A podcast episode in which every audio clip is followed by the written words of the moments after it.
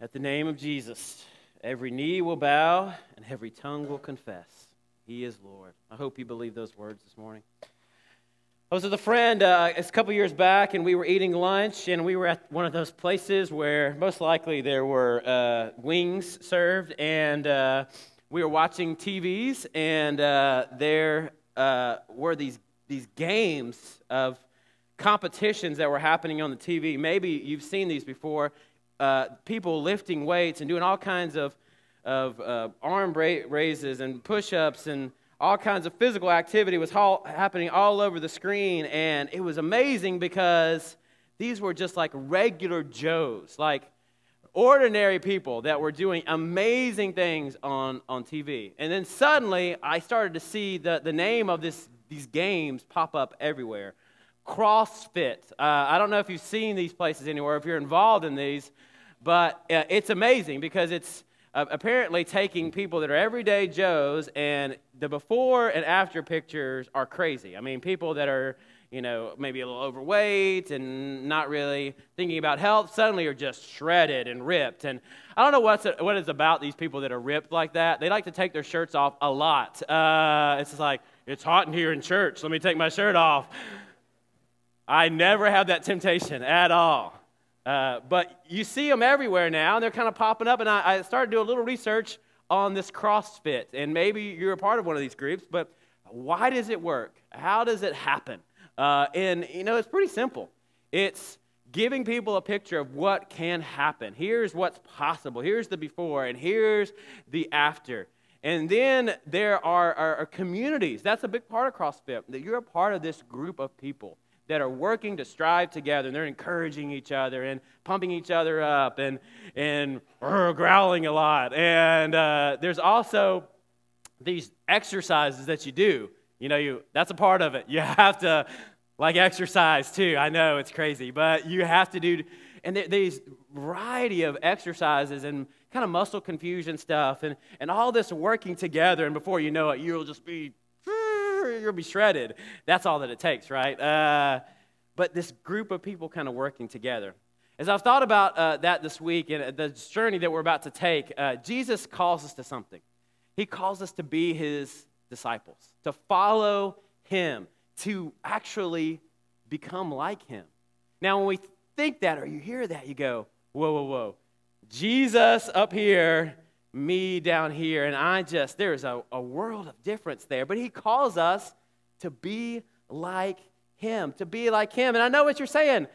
People don't change, okay? We are the way we are. We're just kind of, we have, especially when you get to a certain age, you're just, you're stuck, and you're just, that's the way you are. And, you know, it's just that, that's the way it is. Uh, but Jesus doesn't really agree with that. It doesn't seem like the scripture believes with that. In fact, he tells us this that I'm going to leave and this Holy Spirit is going to come. And it's better for the Holy Spirit to become because we can have this relationship, and through the Holy Spirit, you can become like me and you can grow closer and closer to me, and, and we can have this, this bond together. He tells us that in John uh, chapter 16. So I've had this picture in my mind. Maybe it's the CrossFit, maybe it's just the, the, the reading that I'm doing, but suddenly I just have the Holy Spirit as the ultimate personal fitness trainer, okay? And for some reason, as I was thinking about that, I just thought, now who would be the pers- best personal trainer? The Rock. Uh, the Rock, definitely. So now I cannot get Holy Spirit and the Rock out of my mind, okay?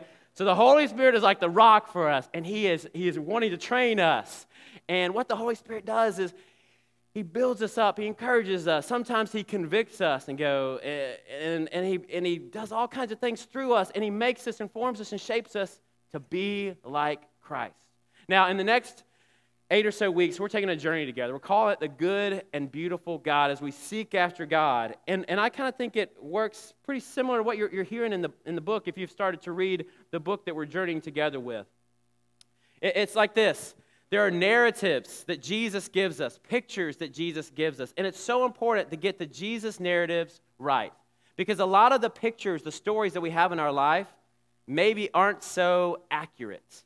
Um, I went to lunch uh, a few years back with a friend of mine, Keegan. We went to a Mexican place around the corner, and uh, I'm not going to tell you which corner so you will not have bad vibes about it, but we went to lunch. We ordered something. I take the very first bite, and I pull a hair out of my mouth. I'm going to say it was this long. Uh, it just kept coming. It was like I was doing some kind of trick, okay? I know, it's disgusting. I was deeply disturbed that day.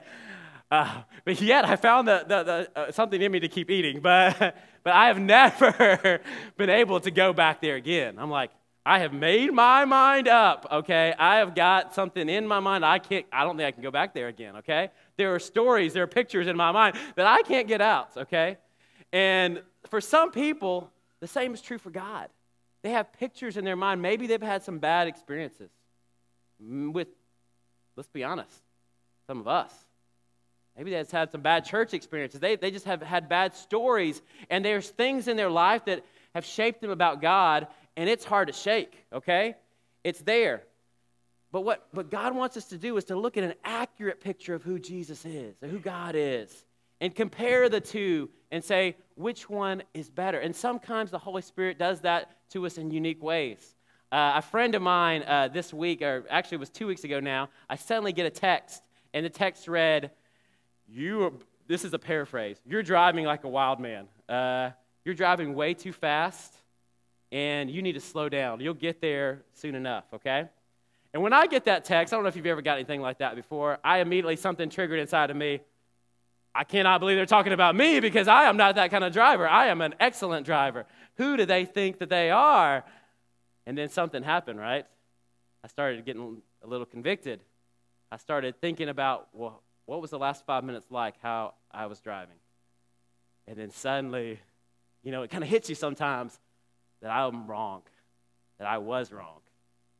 And it was in that just a simple text. And you hate admit, admitting you're wrong sometimes, right? But when we look at the narrative of Jesus and we look at our narrative, sometimes we have to say, you know what? Maybe, maybe the pictures in my mind haven't been accurate, and I need to, to change those. So we get, got to get the pictures right.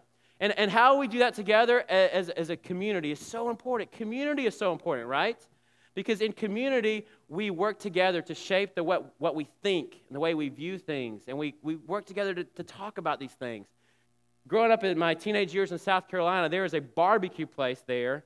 Uh, most of the barbecue there, it, it's crazy. You're, I'm going to tell you something that's going to blow your mind. It's mustard based barbecue, okay? Mustard based barbecue.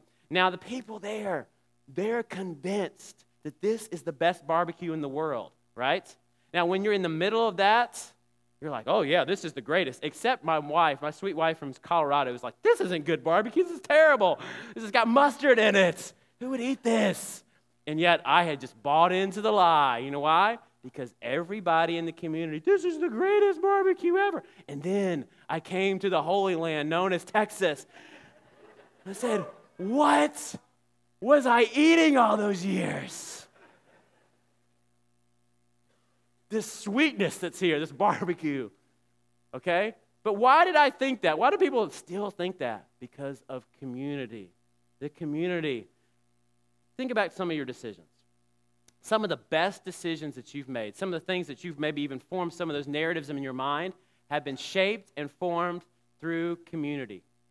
Through people, either good or sometimes in, in negative ways. We see that in gangs. Like, why would they do that? They're a part of a community that is pushing them a certain direction and forming images in their mind. So, community is a big part of that. The other part of that is as we become like Christ, is we need to train our, our mind and our bodies to become like Christ in various ways. We, we do this through exercises, not pumping iron as much as there's some things that you need to have in your life on an everyday day level that are going to help you to become like Christ. We know and if, if you're a Christ follower in this room, and if you've been following Christ for a while, you know that when you are reading God's word and you're making time for Him and you are having conversations about God, what do you say about your relationship with God? It's going, it's amazing. I feel so connected to God. But when those things aren't there, what happens? I feel so distant. I feel so distant away from Him. There is a direct correlation, folks. And what we want to talk about in small groups as we chew on this book together and we discuss this book, we want to maybe introduce some new uh, training exercises for you that will help you to come, be, just gain into the rhythm of who Christ has called us to be. Romans 12, 2, we know this verse, you've heard this verse probably a lot. Don't conform to the, this world or the pattern of this world, but be transformed by the renewing of your mind. How do we renew our minds? We set new patterns so that you may prove that the will of God is and that which is perfect, good, and acceptable. We need new patterns in our life. So, this is how we become more like Christ. And it's doable, it's achievable. But it's only achievable with the Holy Spirit. The Holy Spirit working through God's Word, the Holy Spirit working through conversations, the Holy Spirit working through habits. We don't just do things because we're trying to get a check mark from God. We do that because we want to be transformed by God. And it's only through the Holy Spirit. It's only through the Spirit talking to us. I could, I could preach the, the best message you've ever heard, but if the Holy Spirit is not in it, it's meaningless. It's just a resounding, a, a, a gong, just noise to be heard today. So before we go any further, can we pray that the Holy Spirit would open our hearts and our ears today to what He'd have for us? God, I am I'm humbled by you, Lord. I'm humbled that that you, Creator, God, the one who has made the stars and the heavens, you want a relationship with us. God, thank you so much for your Holy Spirit, Lord. Thank you for what you do through your Holy Spirit. God, I pray, God, that you would mold me and shape me this day, this very day, that I would become more and more like you. That's our hope, Lord. God, we're not satisfied with who we are right now. We want to be what you've called us to be in this world. Lord, make us like clay. Lord, if we have hardened hearts today, God, I pray that you would shatter those. God, I pray that your hands would shape us, Lord. Form us into your disciples, Lord. We want your mindset. We want your eyes. We want to see people the way you see them, Lord. We want to see God. We want to see the Father the way you see God the Father, Lord. God, help us to do that, Lord, through your Spirit in the next few weeks, but not just this, this series. God, we don't want a series. Lord, we want to be your disciples all the time, Jesus. That's my prayer. It's my prayer for my friends, Lord. I lift this up to you in your name. When everyone said, Amen. Amen. We got a lot of college kids. I don't know if you picked up on this, if you've been with us the last couple weeks. We lost, uh, I say lost, we didn't lose them. They're there still. But they graduated from high school. There's 15 of them. Some are in the area, some have, have left. We've heard some great things that are happening. Uh, we've got uh, a, a, kid, uh, Jordan, who's playing uh, football. Jordan and Landon, they're playing in two different colleges. And uh, we've got Casey Huron that's cheering now. She made the cheer team at SNU, which is awesome. Uh, heard good news about uh, our boy uh, Brandon, uh, or Jonathan. I don't know why I said Brandon. Jonathan, who played the drums. Remember Jonathan? He went to Trevecca. He made the PR team as a freshman. He's going to be traveling on the worship team around different churches in the southeast. Yeah, it's awesome. It's awesome. Uh, you know, I think back as I'm thinking about these college kids, I'm thinking back to when I was in school. And when I was in school at Trevecca, the greatest school in all the land, uh, in Nashville, Tennessee. Uh, my freshman or sophomore year played this game called Gotcha, and it's pretty simple. It involves water guns which, oh, sorry, I should have hit Ripley. Um, it involves a water gun, yep, and uh, it involves, I, I we, we pay like two bucks, I think, and I, I want to say about 200 people paid two bucks and uh, got a water gun, about mm, probably about a nickel's worth of a water gun here, and the, the goal is pretty simple you are at a campus wide game where you are given a secret name and you have to go and you have to shoot that person with a water gun. Right. And then somebody out, out there has your name, but you don't know who it is. And, and so there's this there's just people that are constantly looking around every corner and you don't know who's good and who's evil and you just are you're trying to stalk out i mean search out the person that you are trying to find and some of these people you don't know their names uh, and some of the rules are you can't shoot people in buildings, so there was none of that in classroom stuff. But in between, it was just like mass chaos that was happening all around and water guns a flying. And my friends, my closest friends, Matt and Mark and Daniel and Adam, we were serious about this, okay? We may or may not have had a friend that was able to find out everyone's schedule, to know when they came in and out of class and hide in different places and then you know, shoot people. Uh, and so we were slowly moving our way up the, the leaderboard of this thing. And it, it came down from like 200 and it's down to 20. And we're pumped because that $2 is multiplied by 200. That's what the winners get, okay? The top three. So like a 100 bucks to a college kid is like a million dollars, okay? It just multiplies. And so I'm just thinking, okay, I can take this thing. I can win this thing. This is how I'm going to get put on the map. And people are going to know my name.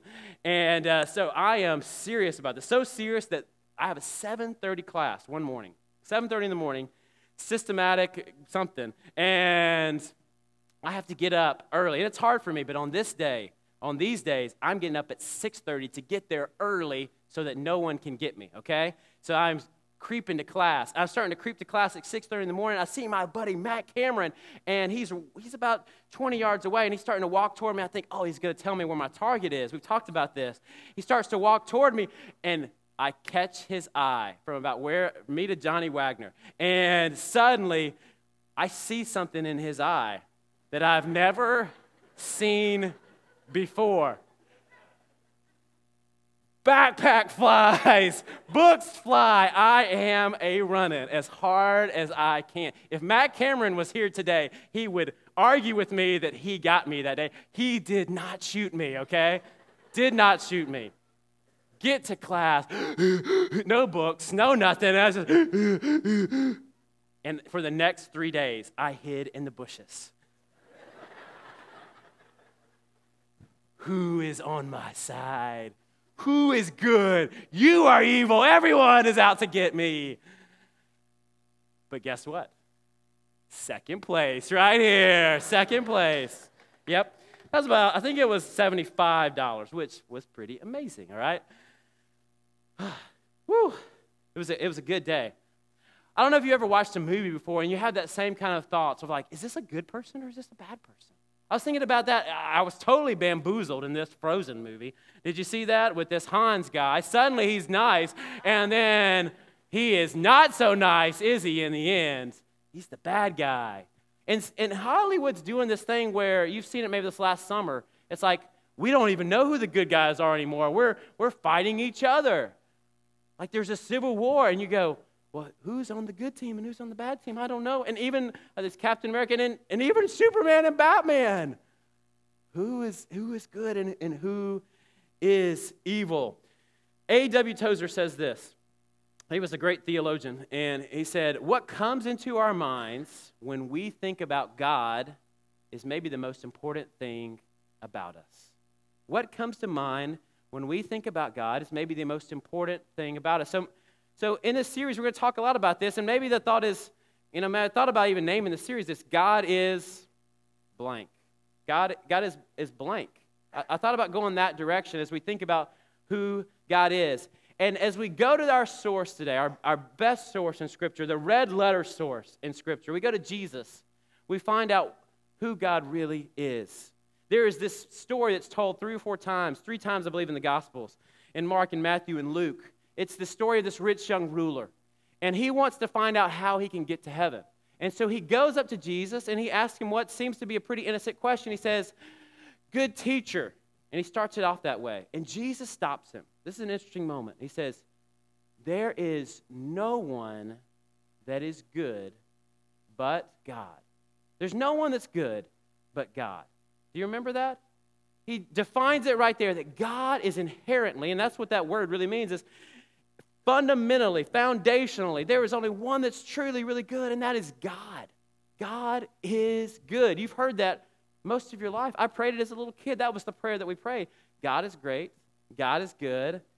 Let Him thank us for our food. That doesn't make sense now I say it. But we've said that a lot. God is good. But there are, there are things in our life, if we're going to be honest today, and today is kind of honesty day. Maybe there's something in in us that, that has questioned that. I don't know if God is good. Maybe you've thought that in your mind. Why would we think that? Because we look around and we see what's going on. We, we see the pictures, we see the stories. We've got memories in our mind. We see things and hear things like Zika virus in the world and how, how that's hurting and, and affecting people. We, we remember images like today, which we remember 15 years ago, the things, the pictures of faces in our, our minds and the, the hurt and the suffering that happened on that day 15 years ago, 9 11. I think about, think about little Ryland, who we prayed for this morning, who has cancer. Think about my grandmother, who a few years ago, I'm holding her hand, and it's so hard for her to breathe. I honestly prayed that God would take her. God, why would you, why would you put my grandmother through this? I think about a guy this last Sunday. I was in a devotional uh, with some guys at our softball trip, our softball trip that we took on a Sunday morning, and he gave an amazing testimony of his life. Two days later, he passed away out of nowhere. And we just are shocked to hear it. I was shocked. You could think about pain in your life and, and hurt in your life. I think about these images of flooding in Louisiana. I see pictures like the one I saw, uh, maybe you saw it on CNN or wherever I saw it. It was this, this couple that just addicted to heroin with a baby in the back seat. And you go, just they're just strung out, and this little child in a car seat, and go, God, why, why do they, why are they blessed with a child? And then another couple that is totally following you, loves you, they can't have kids. Why, God? Why is there so much pain and suffering in this world? And I believe, I believe we've all had that question before, haven't we? We've all wrestled with that. And that's, it's probably the hardest question to answer. You know, Barna did this study a, a couple years ago and said, if, if, and basically the study was this if you could ask God one question, that was the number one question. Why is there pain and suffering in the world? And I got to tell you today, as we wrestle with this, is our first week. I know it's, it's a tough one, but I think it's an important one. There's not any easy answers as we, we go into this, so we kind of jump into this this morning.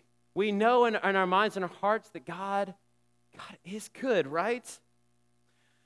I uh, saw a movie uh, a couple years ago. It's been a few now. You've maybe seen it, Bruce Almighty. It's the thing where Jim Carrey, and there's one scene that I will remember forever. It's the scene that he is in the middle, he's praying to God finally, and he's in the middle of the road, and it's raining, and then he gets hit by a bus. Okay? And then he goes up to heaven and is like, God, why did this happen? Well, you were in the middle of a road standing.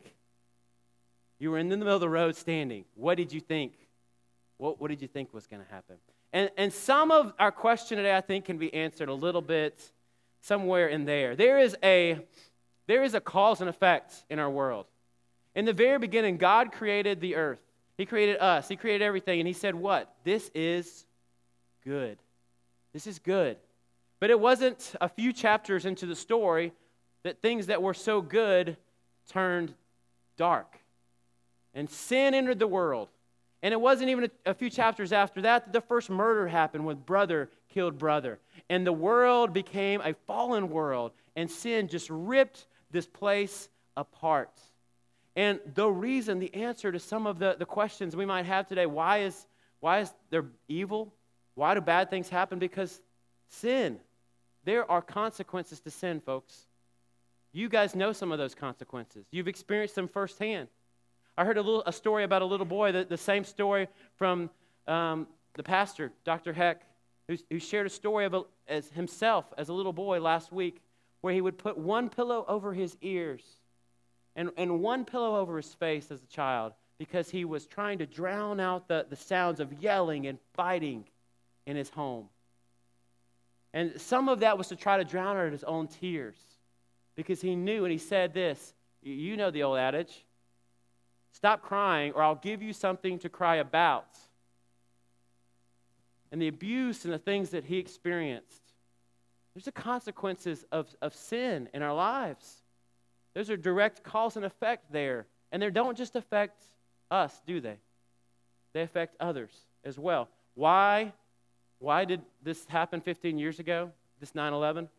There were people that were full of sin and evil that got into some planes. They plotted evil and they carried that plan out. It's hard to hear, but there is sin and there are effects of sin. You've experienced it yourself in various places where you've hurt maybe others, or others have hurt you. And there's consequences to those things. Those are natural things that happen because of because of our sin.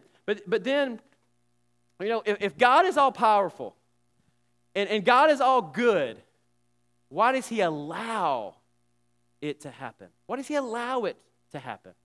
We, we talked about uh, these college kids that we have. And there's something about this group of kids uh, that they're, they're, I feel close to them. I feel close to a lot of classes. Uh, but I've seen these kids grow up from little bitty kids to, to now they're in college, and I see some faces around the room. And, I'm just so, I'm so invested in, in, that, that group. And there's a part of me, and I, I know maybe you're feeling this as a parent, that you just want to just, and I know that one day I'm going to feel this with my kids, my three kids. I'm going to just want to go, I want to take over, okay? I know that the most important decisions of your life are going to happen in the next four years. Let me decide for you, okay? What you're going to do with the rest of your life. Very important who you're going to marry. I'll make that choice for you. I'm going to be better at it, okay? Uh, the girls, Briley and Quinn, you're not going to marry anyone, so it doesn't matter. Uh, let me make all of those decisions for you. I will take control of those things, okay? And this will be the best way. And, and somebody, so if I just declared that, that I was going to do that, one of you, probably Miss Jackie or Miss Ruth, would come afterwards and say, You cannot do that to those babies. You cannot force them to do this or that. You know why? You have to let, if you really, really love them, you have to let them choose, and you have to let them go. This is hard to hear, folks. But a world with free will, I cannot imagine a world with free will that doesn't have pain and hurt.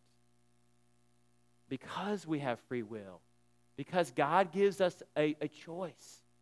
There is pain and there is suffering in this world. And He has given us that choice. And He gave it to us from the very beginning. But what about these things that are like just natural things? Things, that happen that we, you know, natural disasters and things that, that really sin doesn't have a direct correlation to, okay? That maybe someone's personal choice didn't have a, a connection to. Jesus actually, He addresses that right on the, on the head in Scripture. If you look at it, there's a couple different places, and maybe you discuss this in your life group. If you want to turn to, Luke chapter 13, and uh, what he says is this is, uh, you know, there's this narrative, there's this voice that says, you know what, God is angry. And if there's anything that is bad, is bad that happens in the world, there is a direct correlation between God's anger and, and, and what happens. So if there was this thought back in, in the day that in the Jewish culture, that if you were even sick, you had obviously sinned, that had caused that sickness to come upon you. Even if a child was sick eh, at birth, well, obviously, one of two things happened. Either the child sinned in the womb, or parents sinned that caused that to happen. And that's exactly some of the questions the disciples have as they're learning to wrestle with this just like we are. And so they're asking questions, and, and something happens in Luke 13 it says this About this time, Jesus was informed that Pilate had murdered some people from Galilee as they were offering sacrifices at the temple. So there's this murder by this the Roman leader Pilate, these murders. And the question they ask is Do you think those Galileans were worse sinners? You hear that? They've obviously done something to cause this to happen to them. Worse sinners than all the other people from Galilee? And what's Jesus' response? Not at all and you will perish too unless you repent of your sins and turn to God. So there's this foreshadowing ahead. And then he says this about the 18 people who died when the Tower of Siloam fell on them. So it was this natural disaster. This tower fell on a, a group of people, and, and suddenly people died. Were they worse sinners in Jerusalem? No, and I tell you again, unless you repent, you will perish too. So this thought about eternity there. And then John chapter 9, they just go right at it. And, and they see this man that was born blind. And the disciples ask the question well, well, somebody must have messed up. Somebody must have sinned. Was it the parents or was it the, the, the kid? Was it the man? And Jesus says, Neither one of them sinned. But I am going to, to give glory to God through this suffering. That that's going, glory is going to happen to God because of this suffering. It wasn't caused that way, but because, and it wasn't because of personal sin, but I am going to get glory through this act. So jo- Jesus clearly states to us that, that God is not the cause of evil. And not every bad thing that, that happens in the world is because of, of personal sin as well. So that kind of ruins the thought of moralism. Moralism is this if I am a good person and I do good things, then I'm always going to get blessings. If I don't, if I eliminate the, the bad, because the bad is what brings the bad things in my life. If I do bad things, I always get bad things. If I do good things, all the times I'll get good blessings from God. But what does Jesus tell us? He tells us in Matthew 5 clearly, it rains on who? It rains on the just and the unjust. good things happen to good people, and good things happen to bad people. You know about some really, really bad, really, really bad people. Maybe a, a coworker, a boss, or somebody. Why did they get the promotion? They didn't deserve it. Why did that happen to them? And why doesn't it happen to me? Because there we live in a fallen world. And a lot of our why questions, they don't have answers. And, and if you've been reading the book, one of the things that, that really jumped out in my mind was this quote, and I'd like to, to share it with you. It's, it's Augustine. He says this We do not know why God's judgment makes a good man poor and a wicked man rich, nor why the wicked man enjoys the best of health, whilst the man of religion wastes away in illness. Even then, it's not consistent. Good men also have a good fortune, and evil men find evil fortunes. So, though we do not know by judgment these things are carried out or permitted by God, it, whom is the highest virtue and the highest wisdom and the highest judge, justice, and in whom there is no weakness or rashness or unfairness. So, what Augustine tells us way back in the fourth century is this there's sometimes that we don't always know the why. We don't always know the why. And I've been in situations, and, and I've been a pastor now for, for about 15, 16 years. And it's given me the privilege to, to rejoice with people in some, some amazing moments, but also see some of the most painful moments. I've been in services where the casket was only this big. I've been in homes when families receive the hardest news. And in, some, in those moments, sometimes we have this we have this desire to want to put a why on it and try to explain the why, even to families. Maybe you've been that family before, and someone comes up and tries to tell you the why something is happen, happening. And we, we, we, we're so tempted to do that.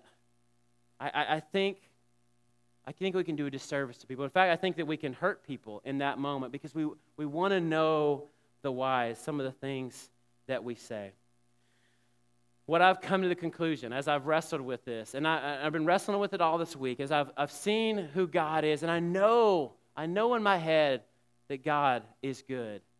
I see what God has done through suffering, how He's redeemed suffering. As I look at, at what God has done through His Word, I think the story can be summed up pretty quickly, pretty easy.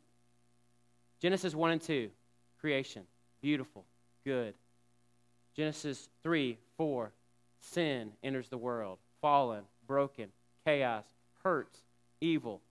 And then the rest of the Bible, the rest of the Bible, up into the last few chapters, we see a God who is trying to redeem the hurt and the suffering and the brokenness. He's doing everything he can to take that which is, is, is, is causing the pain and, and, and make it into good. And he does that in a variety of ways. He does that in a variety of ways. And I, I, I bet that God has the temptation. You kind of see it in the dialogue. I, wish, I just want to take over and take away this free will, but I'm going to instead work through, through suffering. And I'm going to redeem it. Sometimes in ways that we can see, and sometimes in ways that we can't see. There is a story that a friend of mine told me. He's like, you, have got to, you've got to hear Kim's story. It's amazing. Kim goes to another uh, church but I, I thought uh, it would be important for our discussion today.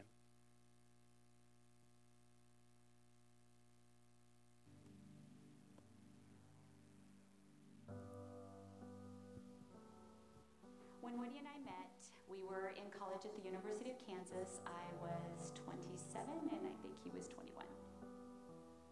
I grew up in an abusive home. I was sexually abused by a family member, so God was not part of the equation. When I gave birth to our first son, Hunter, I really wanted to give him faith, and that is when my faith journey began. Far be from me to not believe, even when my eyes can see. After our daughter Haley was born, we suffered two miscarriages. Then, when we became pregnant with Hayden, we were told that he would have Down syndrome, uh, but he was born completely healthy. And I think that really moved Woody's heart. And shortly after that, he accepted Christ as his Savior. Through it all, through it all, it is well. Well, as a small group leader for M12, I met Mariah and instantly just felt a connection with her. When I was seven years old, my family kind of blew up. My parents got divorced. I was also sexually abused by a family member. We kind of moved around a lot for the next couple of years up until my seventh grade year, where we settled here in Lawrenceville. I started to dance. I kind of clung to dance as a release for everything. Her mom was a single mom, so I would do whatever I could to get Mariah to small group. And if that meant picking her up, taking her home, I would do it. And it was during those rides in the car that Mariah and I really connected. I don't know, we were just kindred spirits.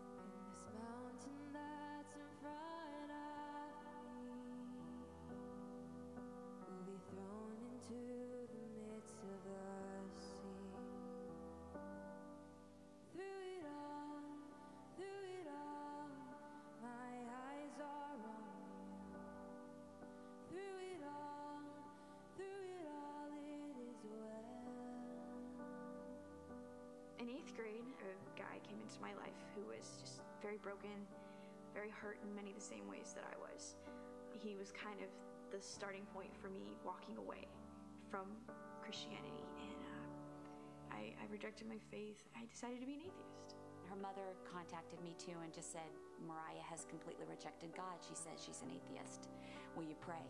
I never stopped thinking about her, loving her, just let pursuing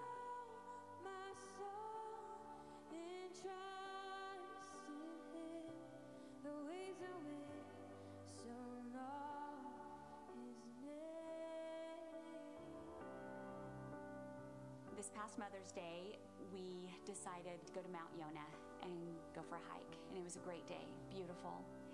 Um, the kids ran ahead of us, and we just had that time alone on the trail to just talk about the future and our dreams and our plans. And near the top, we came to this ledge, and all three of the kids were there. And they said, Hey, you got off the trail? We were like, Yeah, we know. And the trail was about chest high to Woody. And Woody asked Hayden, Hey, if I get up on this ledge, does it flatten out? Will it be okay? And he's like, Yeah. And so he started to climb up, and he got, he was almost up on the ledge when his feet just slid. And Hayden and I just watched as he slid down the granite slope, trying so desperately to um, just get a hold of something. And he didn't. And I just saw him go over the ledge.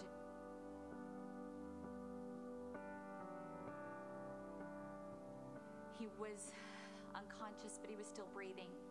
I sent Hunter, our oldest, down to meet the EMTs at the trailhead so that they knew where to come. And we held Woody for an hour or more. I don't even know how long until the EMTs got there, and his injuries were awful. They worked on him for several hours, and I finally saw them uh, lift him to the life flight helicopter, and that's when he died.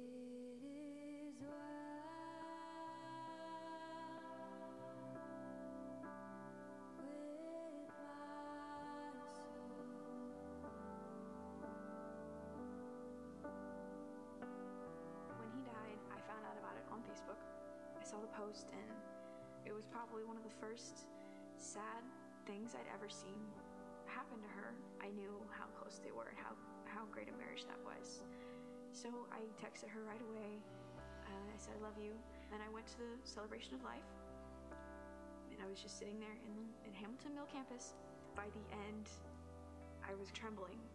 Almost everyone had been talking about how wonderful Woody was and how if he'd had the chance, he would say that if his death brought someone home back to Christ, then it would all be worth it. It lingered in my mind, and my only response was that that's me. That's I'm the one person. all of a sudden here comes mariah just straight for me threw her arms around my neck and she said i get it i'm going to church this sunday I had had my interesting journey, and it was time for me to come home and begin this new journey. my tears of sorrow in that moment went to tears of joy. And i said mariah if woody's death means your life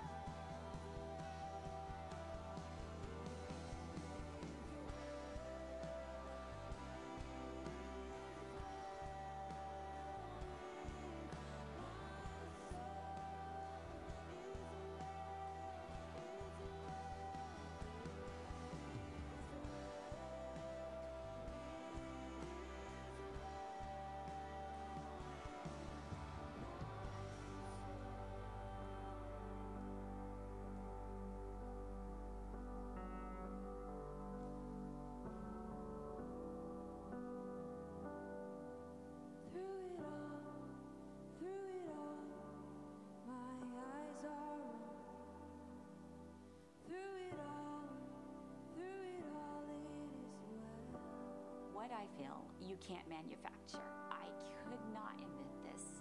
I am broken. I am hurt. But at the same time, I feel so much peace. It is well.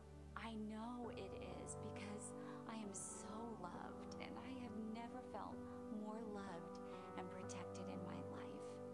And it only comes from God. He is more real to me now than he has ever been in my life.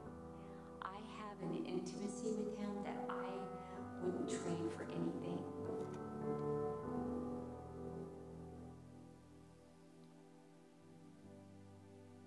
What a, a beautiful testimony of how God is redeeming uh, something that is very tragic. Sometimes uh, there's not a bow to the story. kind of feel like there's a, a package deal there, and you get to see the whole picture here with Kim's story. But we always don't see the bow, do we? We don't always get to see the, the end result. We don't always get to see how God redeems and takes things that are painful and, and can turn them into good and only God's way. Sometimes those things happen in us. As we turn to God in life's most difficult moments, He shapes us in those moments. I, I, I remember seeing the book uh, Joseph Bayly wrote, uh, A View from the Hearse. And uh, he tells a story about how he had to bury three of his kids. I can't even imagine. And he talks about how in the mourning process, he said that two people showed up. One man, he had all the answers. Well, this is happening because of this, and, and here's the whys, and here's what God's doing and has done, and, and just talk, talk, and, and all kinds of things. And, and then another man came, and he, he barely spoke unless spoken to. Joseph said he, he, he wept with me, he cried with me, he hugged me, he held me up sometimes. As I thought about those two men, I could not wait for the first to leave. And I could not bear the thought of the second one going. Jesus is pretty clear to us, and this is not things that we want to hear. In this life, we are going to have troubles. We're going to have pain. If you're a Christ follower or not, you're going to have, if you're not in the middle of it now, it's going to happen sooner or later. You're going to be there. He says this Take heart. I have overcome the world. What does he mean by that? This world is not our home, folks. That through the death and resurrection of the cross, because of what Christ has done for us, because he has paid the price for our sin, he has prepared a place. There is a place, there is no, on the last pages, there is no more pain, there are no more tears, there is no more hurt. This, is, this life is not the end of the story and the redeeming process of God. And as we've wrestled with this, this question of why, a guy named Tim Keller, I think he says it best, as I look at the whys of pain and suffering, as we ask that question of why is there pain? Why do you allow? Why is this happening? As I look at the cross, as I look at the sacrifice Christ made, those questions don't always disappear. But I cannot say, there's something that we cannot say about Jesus that he cannot relate to our pain and our suffering because Jesus, in an ultimate act of redemption, took pain and suffering and he ultimately redeemed it for the glory of God. So, my prayer as I've thought about this this morning, how we would kind of land this plane. I don't know what you're going through right now. I don't know if you're in the middle of it now. You're in the middle of hurt. You're in the middle of struggle. I don't know if you're in the middle of things that no one knows about at work, at home, wherever. But when you come eye to eye with God and He is with you, He will not leave you, He will not forsake you. I beg you, do not run the other way and hide in the bushes. He wants to embrace you and He wants to hold you up. He wants to strengthen you. He wants to wrap His arms of love around you. And so this morning, with your, your heads bowed and your eyes closed, I just want to spend some time praying with you. And maybe you just need to, to, to, talk to God this morning and you need to run to Him. You need to tell Him about some hurt in your life. Maybe, maybe you just need to confess that you have been angry at Him.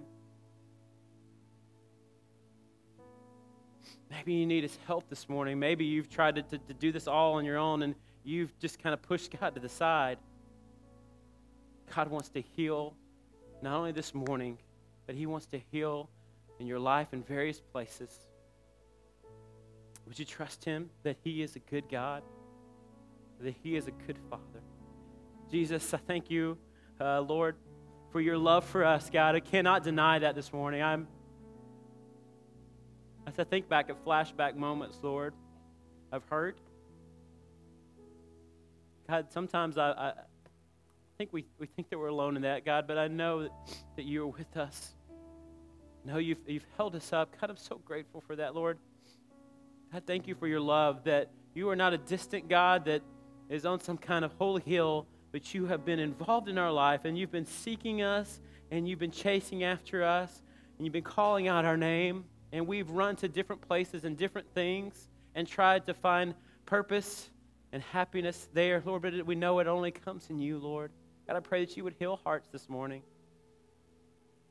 God, I pray that, Lord, that we would know without a shadow of a doubt, Lord, that you are good. I thank you for that, Lord. I thank you that you are for us, you're not against us. God, I pray that you would bring uh, redemption, Lord through our suffering and our pain. Lord, I pray that you would use it to, to mold us to be more like you, Lord, but I pray that we would be able to speak hope and, and truth into the lives of others, Lord. God, I pray that we would mourn well with others. We wouldn't just be there for the days that are, are easy, but we would be there when there are hard days.